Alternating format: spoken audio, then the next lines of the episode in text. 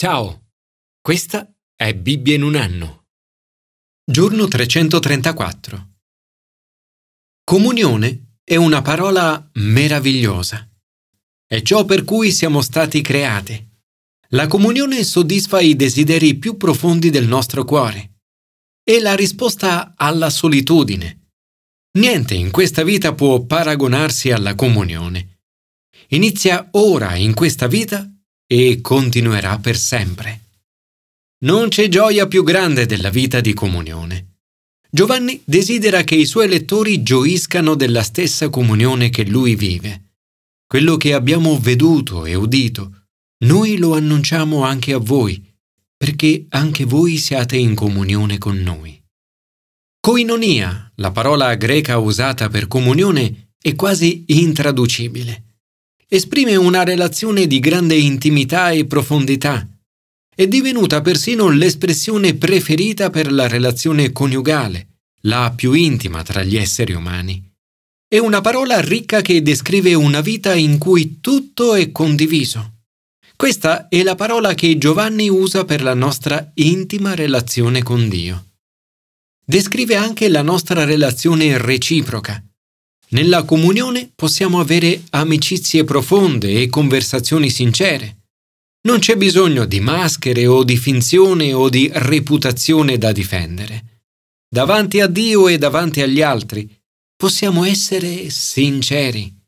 Il risultato è un livello di autenticità, semplicità e connessione intima tra noi che può essere riassunta in questa bellissima parola comunione.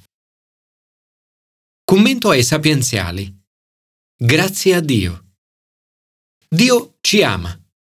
Ogni giorno, costantemente, abbiamo bisogno di ricordare il suo amore per noi.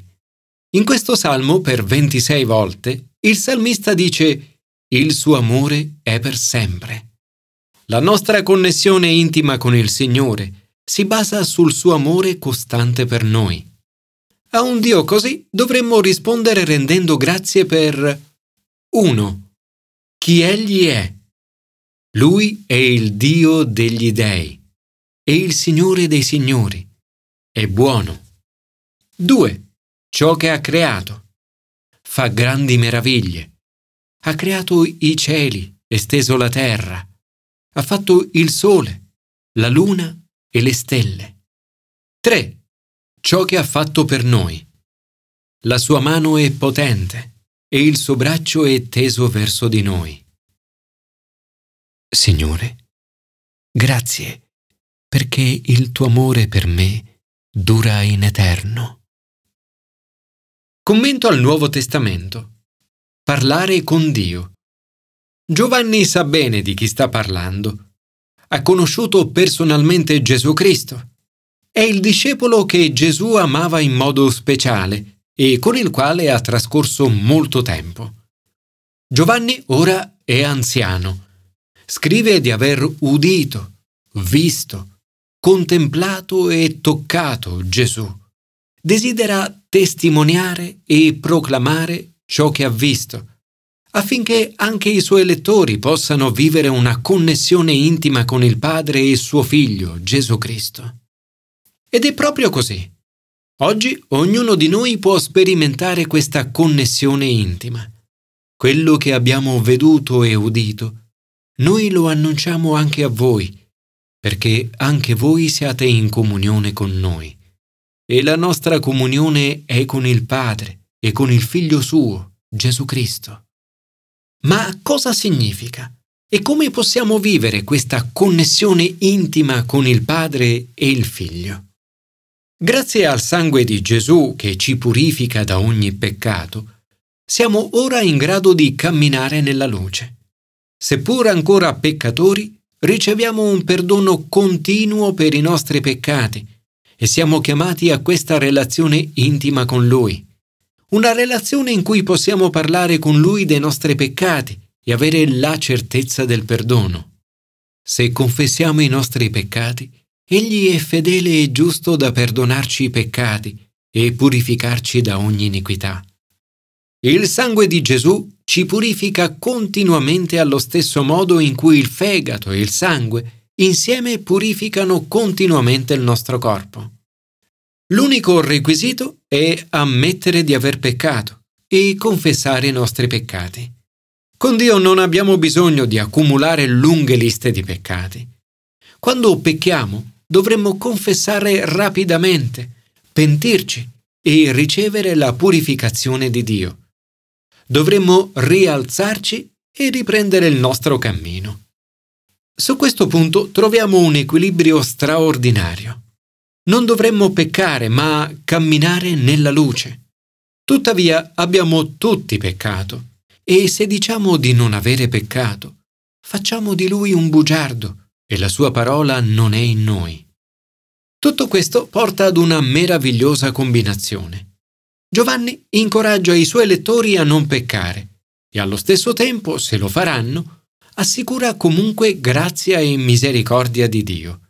Questo equilibrio tra chiamata alla santità e grazia è al centro della vita cristiana. In modo sublime, quando sbagliamo, Gesù si fa nostro paraclito, nostro avvocato divino. Abbiamo un paraclito presso il Padre, Gesù Cristo, il giusto. Attraverso il sacrificio di Gesù sulla croce per noi, Ora abbiamo la possibilità di vivere con il Padre e il Figlio una relazione intima di comunione. Siamo invitati a conoscere Dio e a sperimentare il suo amore per noi.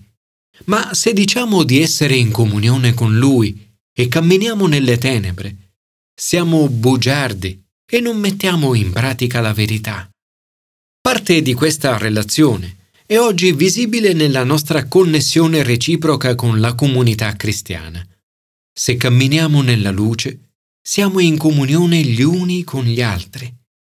Una coscienza chiara, di amore, obbedienza, intimità con Dio e intimità reciproca sono aspetti che vanno tutti di pari passo.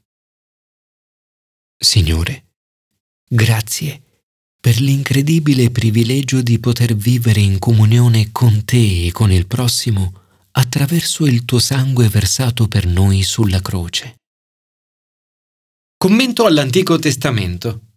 Credere in Dio. Daniele vive una stretta connessione con Dio. La sua vita è un esempio meraviglioso di persone che ha una fiducia totale e completa nel Signore.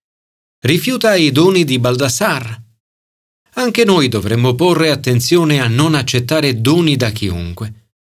Daniele non vuole compromettere la sua posizione. I peccati di Baldassar sono, primo, l'orgoglio. Non si umiliò.